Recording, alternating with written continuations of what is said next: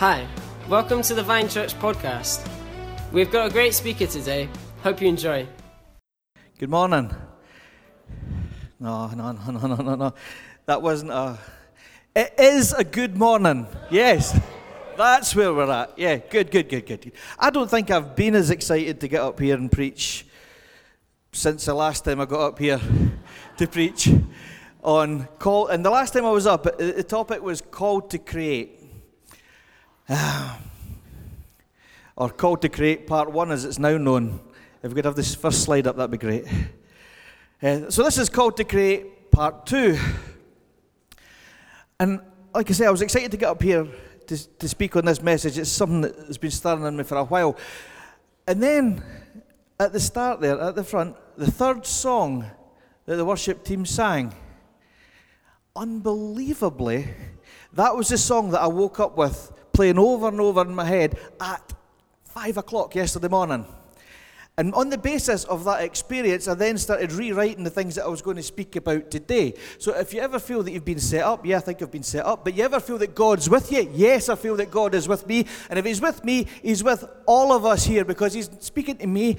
But I believe He's got something that He's that's on God's heart that He wants to bring to you today. So I'm excited for that reason also.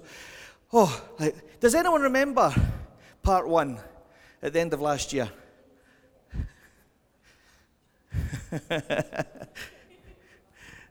okay. Does anyone remember part one at the end of last year?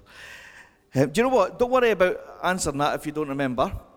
Because, you know, if you did remember, it's great for my ego, but then it's bad for my pride. So if you didn't remember, if I'm speaking to people, a room full of people that don't remember me speaking on this subject a few months ago, that's great. I'll take it that the reason for that is because of the exponential church growth we've experienced. And I'm looking at this with eyes of faith. Yeah? So I'll give you a quick recap. Quick recap called the call to create. At the very beginning of the Bible, Genesis chapter 1, we meet the Creator, God. The very first thing that we learn, the very first thing that He chooses to show us, is that He is creative and that we are created in His image. A pastor called Jerry King says it this way He says, The very first chapters of Genesis begin with these unfolding stories of God in action, creating out of nothing, bringing into being, stage by stage, day by day, everything that is. If you have creativity in you, you have a place at the table of God's people and of humanity. You're valid. Step up. Bring what you've got. Don't dare hold back. Don't cringe back. Not with, come forward, not with arrogant pride, but with sane humility. Bring your stuff. Other people need it. Oh, see, we are all made in God's image. We're all creative. Don't believe for a second that you're not. We are all creative. It's why we enjoy music. It's why we enjoy art or films or sport. It's why we launch businesses. It's why we plant churches. It's why we fight for causes that we believe in. We desire to create, and we believe that things can be made better. The problem is, we don't always believe there's any spiritual validation from God or from man for our creative passions. We have to be apostles or prophets or evangelists or pastors or teachers, but our creativity is not just a fringe interest. It is central to who we are and God's plan and call on our lives. Yeah, see, last time I got a big whoop and an amen, old school, for that one. Keep up, guys. God does have a plan and a call on your life. Not only do we have to step up and bring our stuff, but sometimes we have to step out we looked at examples of artists and YouTubers and DJs and architects and entrepreneurs who stepped out with great freedom and joy into the creative call of God on their life. People who realized that their work was ministry and was an offering to God and was a blessing to others. People who discovered purpose and meaning and partnership with God in their lives. People who knew they were blessed to be a blessing. The English writer Dorothy Sayers says this Work is not primarily a thing that one does to live, but a thing one lives to do. It is, or should be, the full expression of the worker's faculties, the thing in which he finds spiritual, mental, bodily satisfaction, and the medium in which he offers himself to God.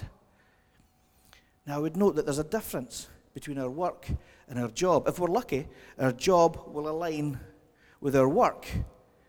But it's especially helpful if we think of our work as our call who we are, who we are created to be. Glorifying God and blessing others. If we see work as our call in God, our purpose ordained by Him, then it's no longer profane, but sacred. We then see our lives differently.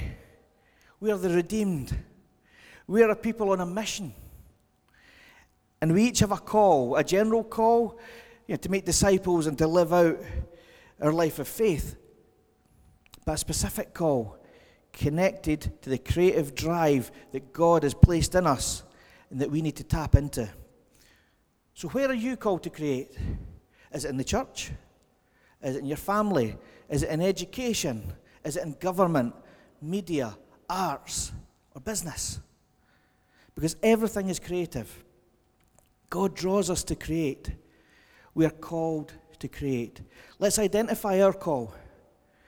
Let's believe that we're uniquely positioned as God's people. Create a society that ends war, that alleviates poverty and suffering, that fights injustice, and brings hope to others and honour to Him. Let's step out. Let's not keep it all in, in here or in here. Let's step out. Now, if I could only preach one message for the rest of my life, then Call to Create would probably be it. It feels like my personal sweet spot. I enjoyed preparing it. I enjoyed the last time round delivering it. And I hope this isn't vanity, but I felt as if I'd been created to preach that message that the experiences of the preceding years and the things that I'd been through hadn't been in vain. Because following the call is not always easy, and it's not always understood. But I felt the joy of partnering with God in His work. And from the responses I got from other people the last time around, I believe it blessed and encouraged several people. And now, if this was success, if this was victory, and it felt good. So then, fast forward a few months. Something had happened. Something that caught me off guard. Something that stirred up a response in me that completely took me by surprise. Something that brought up feelings I didn't expect, and they were from a battle that I thought I'd won. I felt anxiety, I felt emptiness, and I felt a familiar fear. I got a phone call from Aaron. Now, he's not here today, so I can talk about him. But he asked me if I would speak again and do a further talk on Call to Create, a part two.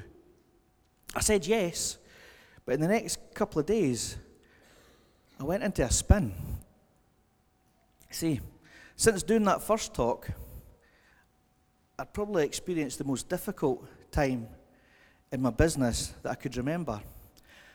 I was living out the call to create, but it was not going smoothly. my own health was suffering. And there was something else. See, the last talk had gone well. How do I follow that? I mean, I'm not in the same place at the moment. I don't know if I have anything else to say. What if it's not as good? What if it's not any good? See, musicians call it second album syndrome. But what I was experiencing was really, let's call it what it is it was fear. Now, 20 years ago, I'd copied, I'm going to read out a scripture, I'd copied the following scripture onto the notes at the front of my Bible. Now remember, these were the days of actual Bibles, not apps. And these were actual Bibles covered with notes in the margins and passages underlined and thread worn spines and battered covers. And it used to be said by people who knew more than me that a Bible which was falling apart usually belonged to a person who wasn't. I wish that was always true. I was just really, really careless with stuff. Anyway, this is, this is the, the scripture Philippians 3, verse 12, if you're taking notes. Not that I have already attained it or I'm already perfected, but I press on that I may lay hold of that for which Jesus Christ also laid hold of me. These are, to me anyway, these were inspirational words, words of the Apostle Paul to the Philippians.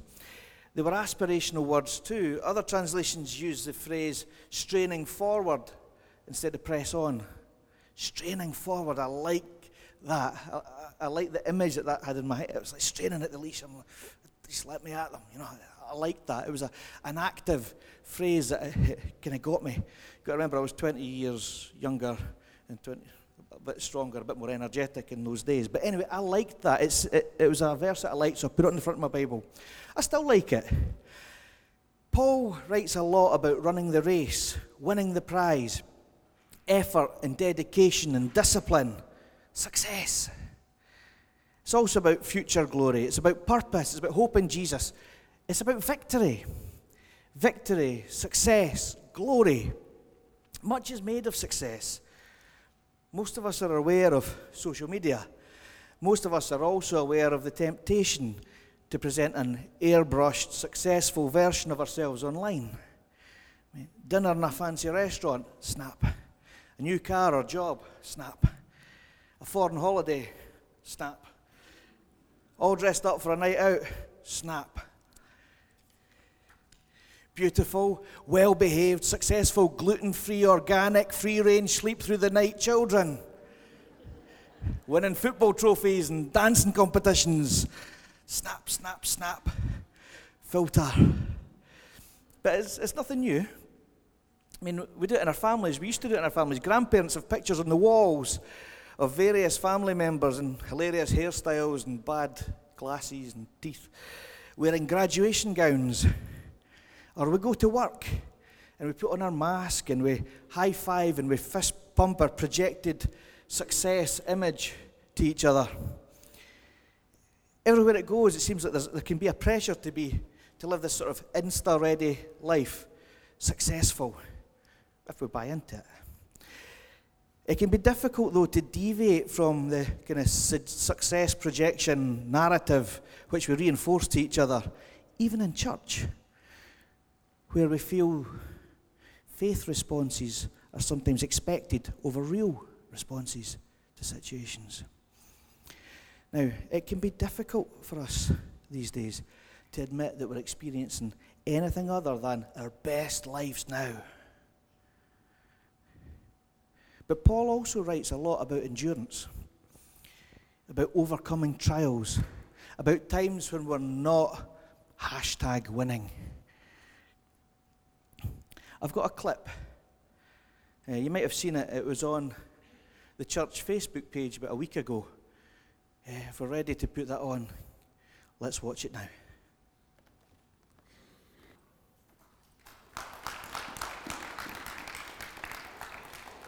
Do you know, it's a great clip, and it's always better if somebody else can say the stuff for you, isn't it? but if you're listening closely, you might have heard Jason use a word which we don't usually hear in church. Apologies if it caused any offence. But I'm not talking about his anatomical reference. The word that we avoid saying or even admitting to ourselves is failing. And I worry, I do worry, that sometimes we ultimately conflate the projected success with righteousness, that somehow if we're not hashtag winning, we're somehow unrighteous. And I fear, the fear that I recognised at the thought of standing up here, I suppose, was the fear of failing. We're not allowed to fail. We don't think we're allowed to fail. But what's wrong with hashtag failing? I like what Jason said just because you're struggling doesn't mean that you're failing. Struggling's not failing. We all have struggles, but struggling's not failing. Struggling, to me, if you're struggling, you're still in there fighting. There's still hope. Often, when we think we're failing, it's actually our perception that's failing. We think we're falling short, that we're missing the mark, that we're not achieving success, but what if our definition of success was wrong to begin with? So, here we go. Call to create part two is failing. Failure, failing. You know, it sounds obvious, but second album syndrome doesn't happen when you're making your first album. Because at that stage, you have nothing to lose. No success, no status, no reputation, no thing to lose. But after nothing to lose, and then something to lose, there's a pause. And it's an opening for fear of failure to get in. I think God had grabbed my full attention again. I can sometimes be slow to hear over the noise of my own stuff sometimes. If previously I'd spoken about the call to create, to walk in His call, and walking in God's will is, to me, is the definition of success for us mortals, then now I had to explore and confront my response to its shadow failure, or at least the fear of failure. See, the first thing that I discovered when I started looking into this, the first thing that I discovered was I had failed at failing. I read that startup companies in America were encouraged to fail fast. Business gurus show clients now how to fail forwards. All I'd ever tried to do when I was failing was to try and hold tight to whatever remaining shred of dignity I thought I had left. Instagram didn't really help me much with this either. Here's some of the things I picked up on Instagram.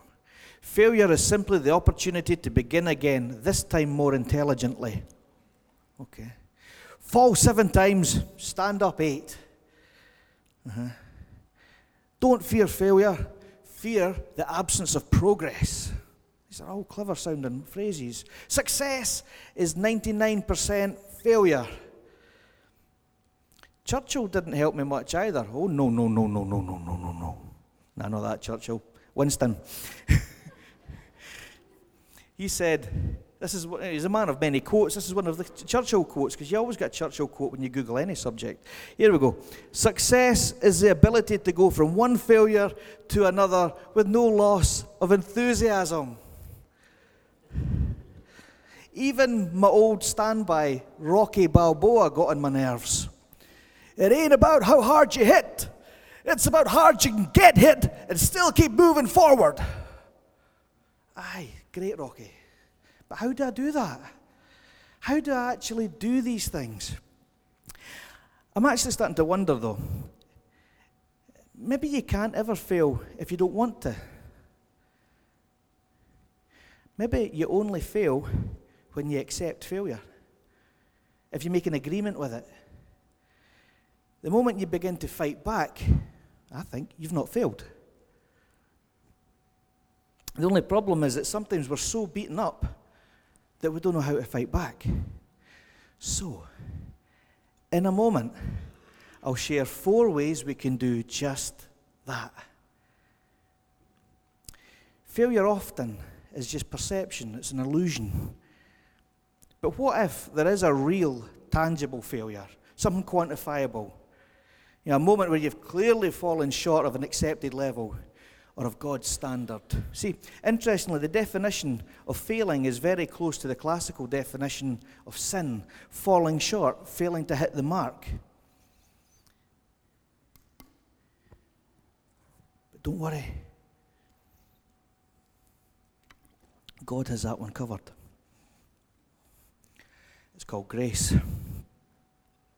It's the work, the finished work of the cross. No less than the substitutional sacrifice of Jesus in our place. Carrying the weight of our failure and in return, giving us his success, a perfectly lived life, insta ready. But that's why ultimately we cannot fail. However, it did get me thinking what is the, practically, what is a Christian response to failure, real or perceived? And what do we do about it? So here we go. It's a brief tour. The four B's of successful failure. Number one, be hopeful. We will face trials. We will think we've failed. We will lose customers or friends or businesses or reputations or possessions or jobs. But these will be redeemed.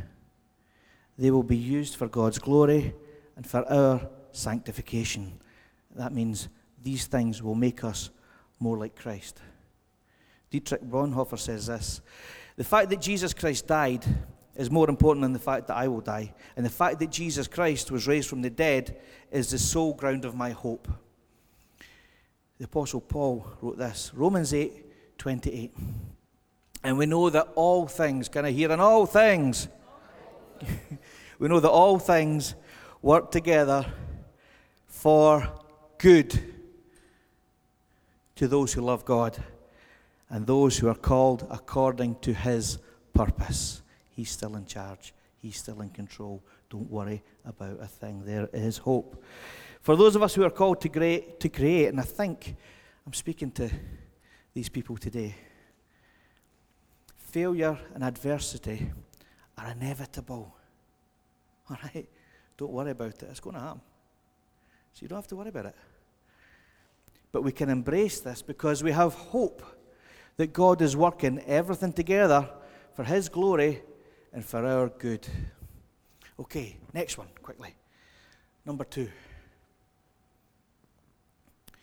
Be transparent or transparent. When we come up against failure, the biggest temptation is to cover up, to fig leaf it, to try and spin the circumstances to look better in the eyes of others, to minimize the perceived failure. Don't. Be transparent own up. Trust in the sanctifying work of Jesus in your life. If we truly believe that He is working all things for our good, then be happy to tell others about it. Give God the glory because He's conforming you into the image of His Son.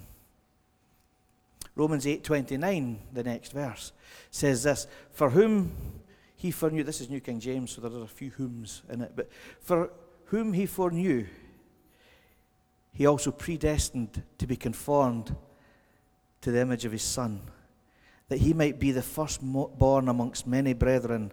Moreover, whom he predestined, these he also called. Those that he called, he also justified. Those that he justified, he then glorified. Don't get in the way. Be transparent. Don't get in the way of what God is doing with your life. Ephesians 2:10 says it this way: "For we are his workmanship, created in Christ Jesus for good works, which God prepared beforehand that we should walk in them." We are his handiwork. Don't get in the way of what God's wanting to do in your life. Own up to it. Third one, very quickly. Be bold. Be bold. Acts 4:13 says this. This is when Peter and John, just not long after Jesus had left them, went to the temple. It says this Now they saw the boldness of Peter and John, and they perceived that these were uneducated and untrained men. They marveled. And then they realized that they had been with Jesus. What separated these people from the rest of the crowd? They had been with Jesus. What separates us from the rest of society? I hope we can say we have been with Jesus. Boldness came from spending time with Jesus. No one can spend time with Jesus and come away without the deep, unshakable knowledge that they are loved. Because God is love. When you know, when you really know that you are loved, then you can boldly do anything. No matter what happens next, you are loved. Boldness comes when fear is defeated. And fear is defeated by love. 1 John 4:18. There is no fear in love, but perfect love casts out all fear. No fear in love. Perfect love casts out all fear. We can be bold. There is no fear. There's no need to fear. God is with us. Lastly, number four, be transformed. Romans 12, verses 1 and 2. I beseech you, therefore, brethren, by the mercies of God, that, that you present your bodies a living sacrifice, holy, acceptable to God, which is your reasonable service. And do not be, this is, this is the bit, this is the bit.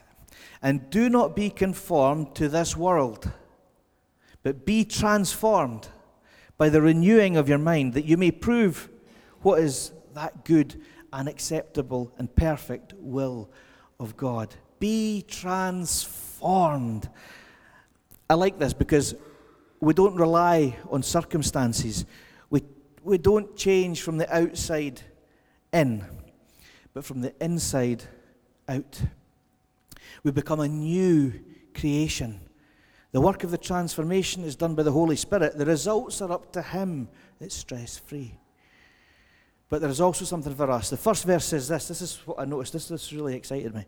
The first verse says this present your bodies a living sacrifice. I've often wondered, what does that mean? Now, it probably means a whole lot of things, which I'm not going to have time to get into just now. But what excited me was this it reminded me of the quote right at the beginning from Dor- Dorothy Sayers. It says, Work is not primarily a thing one does to live, but a thing one lives to do.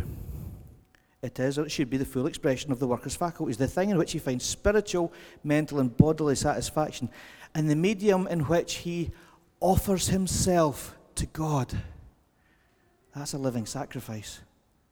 It's you, it's who you are, it's also what you do the whole picture offered to God as a living sacrifice. In other words, our call to create, submitted to Him, is the living sacrifice that He desires from us. And as we give ourselves to Him, we know that we're in His hands. Where else do we really need to be? So, the four B's of successful failure, the four sermon points. But I can't leave it there. If I do, then really I have failed. Any serious preacher preaches for life change. I want to see change in my life. I want to see change in your life. But the real issue is not what we do tomorrow, it's what Jesus has already done. That's the exciting part. In 2 Corinthians 1 8 says this Brothers and sisters, I mean, Paul did know a bit about hardship and difficulty. Brothers and sisters, you need to know about the severe trials we experienced while we were in western Turkey. All of the hardships we passed through crushed us beyond our ability to endure. Have you ever felt crushed beyond your ability to endure? Some mornings, it's just not happening and you know you have to hang in there, but you're not quite sure how you're going to do it. We passed through what crushed us beyond our ability to endure. And we were so completely overwhelmed that we were about to give up entirely. Now, this is Paul, who I dare say has probably experienced more hardship than I have. Yeah? And he's about to give up, so I am not judging anybody. It felt like we had a death sentence written upon our hearts and we still feel it to this day. That's interesting. Sorry, this just occurs to me. That's interesting. He still feels it to this day. That means he carries it around with him, and yet he still continues on. How do you have the strength to still continue on when you're feeling that low? I can only think it's out of the relationship that he has with Jesus who sustains him minute by minute if necessary, but hour by hour, day by day, through each and every situation and circumstance. It felt like we had a death sentence written, and that's heavy. It felt like we have a death sentence written upon our hearts, and we feel it to this day. But see, here's the hope. It has taught us to lose all faith in ourselves and to place all of our trust in the God who raises the dead. Wow. That's the God. That's the God who we're placing our trust in. We're not, it's, it's not some little guy in a box, he's not a little figurine. We are talking about the creator of the heavens and the earth, who is so big that it would blow our minds if we thought about it for more than a millisecond. And yet he is interested in the tiniest details of our lives. And we can trust our lives into his hands. Can we get my next clip up? Can we cue this? Can we press pause before we play it? If you can cue it up, that'd be great. The YouTube one, please. This clip, unbelievable. This is the one that I was talking about earlier. This song, which the worship team sang, and I'm not trying to show you how it's done, because they sang it well, and I enjoyed singing it. But this shows me that God takes care of all the details. Because I wondered, is what I'm saying, is it relevant at all? Are people going to connect? Is this going to make any difference? Is this message going to get out there? Does it mean anything, God? I mean, I woke up with this yesterday, but was it just for me or is it for everybody? And I turn up here, and the one song that I'm basing the whole thing on, God has already spoken to the worship team about. Small details, huge impact upon my faith, though. Yeah. Can we play the clip, please? And listen, no, no, no, no, actually, don't. Can we pause it? Can we stand? And sing and worship and enjoy and pay attention to the lyrics. This is the God that we love. This is the God that we serve. This is the God that we put our trust in. Okay, big build up. Roll VT.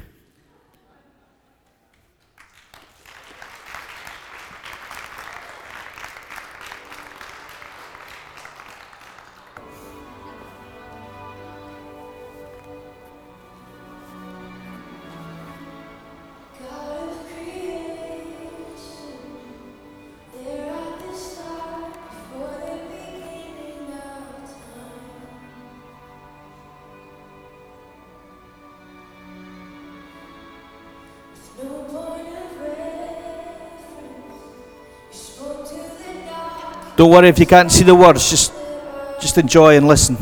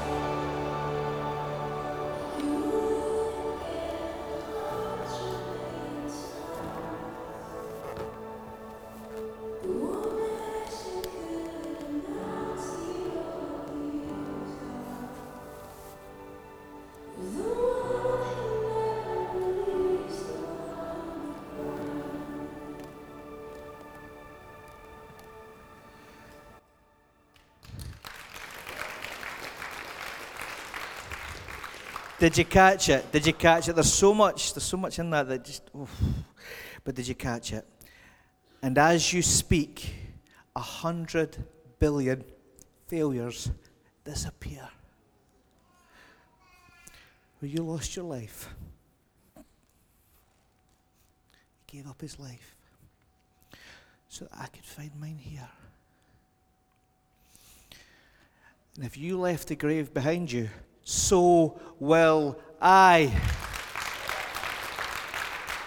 See, when we listen to the voice of our Savior, our Creator, our Father, our failures, our sins melt away.